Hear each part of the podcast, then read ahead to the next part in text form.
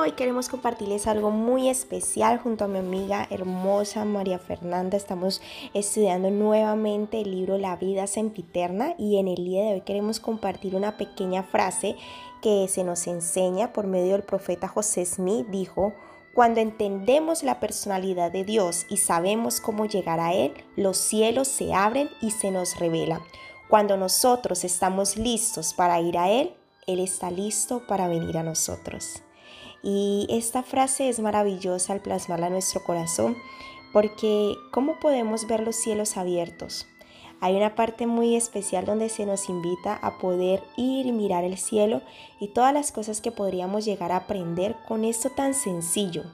Si pudieses completar, contemplar los cielos durante cinco minutos, aprenderías más que leyendo todo lo que se ha escrito sobre el tema. Esto también lo dijo el profeta José Smith y es muy especial porque realmente cuando juntas hemos tenido experiencias muy bonitas de poder admirar el cielo de poder meditar y de poder estudiar las escrituras y poder crear nuestra propia arboleda sagrada, donde podemos ver que los cielos se hablen y la revelación llega a nuestra vida por medio del Espíritu Santo. Como dijo Mafecita, hemos podido tener ese sentimiento que solo viene por medio del Espíritu, que es el que testifica a la mente y al corazón que estas cosas son verdaderas. Eh, también algo importante que quería recordar y que es algo que dijo el profeta Brigham Young, que hemos compartido anteriormente en una charlita que tuvimos con Carlita Villalta. Quiero que pueda quedar claro esto, y es que Brigham Young enseñó que cuando algún hombre publica o predica sus puntos de vista personales, no debería decir que son las opiniones de la iglesia.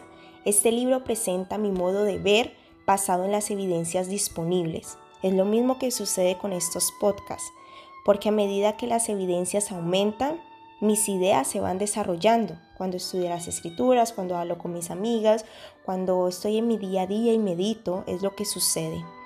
Entonces escribo o comparto con ustedes estos podcasts como un individuo y no como portavoz de la Iglesia de Jesucristo de los Santos de los Últimos Días. Y los conceptos que aquí expresamos no son declaraciones oficiales de doctrinas de la Iglesia. Indudablemente las enseñanzas expresadas tanto en este libro como en estos podcasts a veces exceden el presente radio de alcance de las doctrinas de la iglesia concernientes a la vida futura, concerniente a nuestra vida diaria, los áreas que cada día conservamos, nuestra familia, nuestros estudios personales, pero ciertamente es apropiado que cualquier persona en cualquier lugar del mundo pueda estudiar estos temas, porque como dicen las escrituras, si hay algo virtuoso, bello, de buena reputación o digno de alabanza, a esto aspiramos. Así que invitamos a todos ustedes a que puedan examinar cuidadosamente estos podcasts, los mensajes que se comparten y como dijo el, el apóstol Pablo, es admirarlo todo y retener lo bueno. Y puedo testificarles con todo mi corazón de que las cosas del Espíritu se van a discernir espiritualmente. Es importante que puedan tener en su corazón el deseo de escuchar primeramente, de estudiar, de poder orar y de preguntar a Dios si las cosas que estamos compartiendo son verdaderas, para que ustedes puedan obtener su propio testimonio de esta verdad.